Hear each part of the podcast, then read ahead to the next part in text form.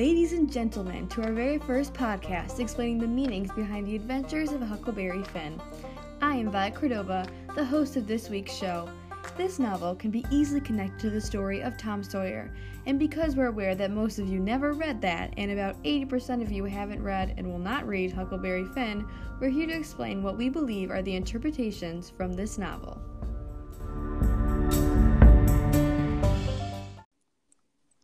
On to our very first question, answered by the Peyton Ferguson.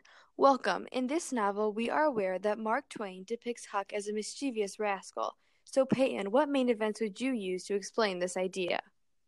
Thanks, Violet. Honored to be part of this show. There are many scenarios where Huck gets into mischief. This is known very early in the book. In fact, on just page four of the novel, we witness the first account of Huck sneaking out into the dark night with Tom Sawyer. While they are out in the forest, they get into many shenanigans.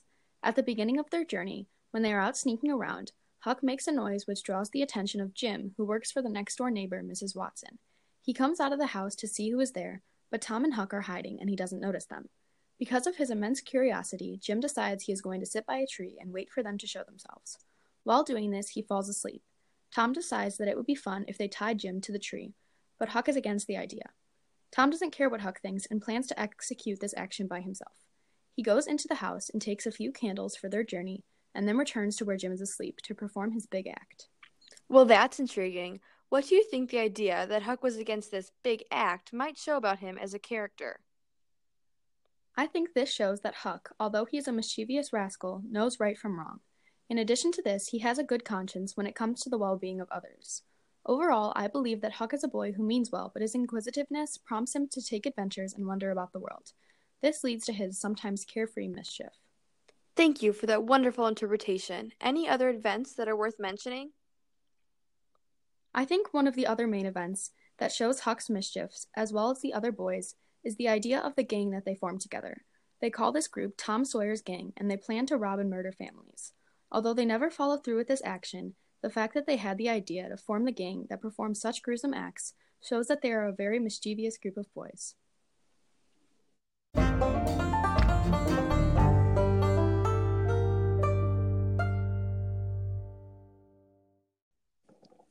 Moving on to our next guest, here I am joined with Taylor Blum. Hey Taylor, how are you today? I'm doing well. How are you? I'm great. Thank you for asking.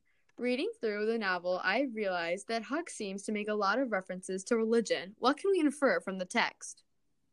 I can infer that Huck wishes he was in the bad place after he was talking with Miss Watson. Miss Watson said that she was going to act as though she would be in the good place. Huck didn't like this and he didn't want to be with her, so he wishes that he was in the bad place. Miss Watson told Huck to pray every day and that he would get what he wanted.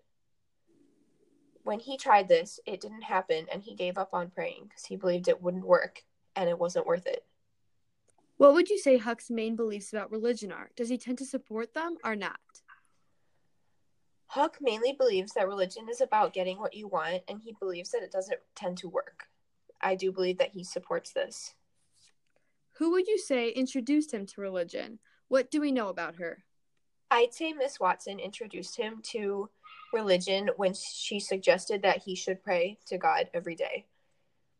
Miss Watson is Widow Douglas's sister and has many rules that she makes Huck follow. I also believe that Huck's views on religion will be something to focus on in the future of this novel.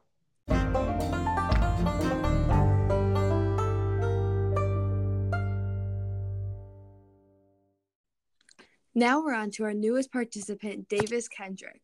Certainly, there is a lot of controversy over Pap and the constant mistakes he seems to be making. Is there anything about Pap that you believe is disappointing? How does Huck feel towards Pap?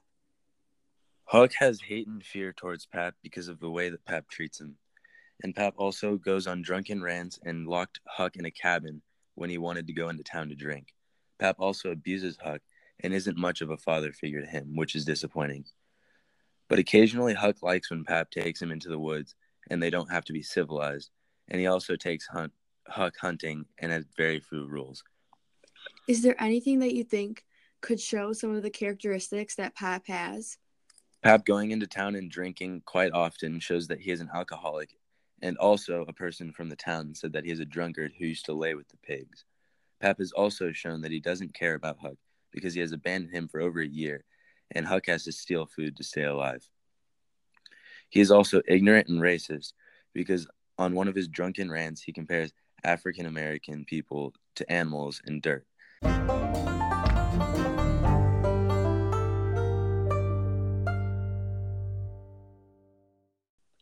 Here we've got Peyton and Davis. Do you think you can illustrate some of the superstitions that Jim has? One superstition that Jim makes prevalent is all about witches.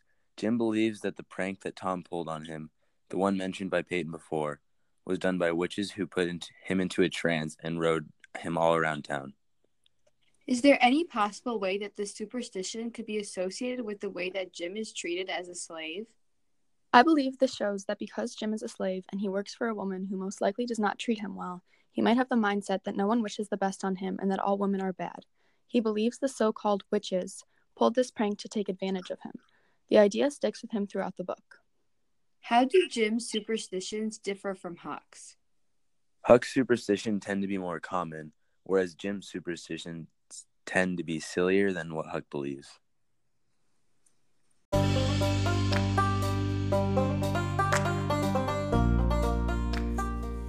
Hopefully, we could help you to understand the basics and important concepts that have been shown in the first part of the novel. I'd have to say we gave you a pretty first rate summary, so maybe you can put that book down and spend a night out. We are confident that you had an amazing time with us, and join us next time when we take on the adventures of Huckleberry Finn again.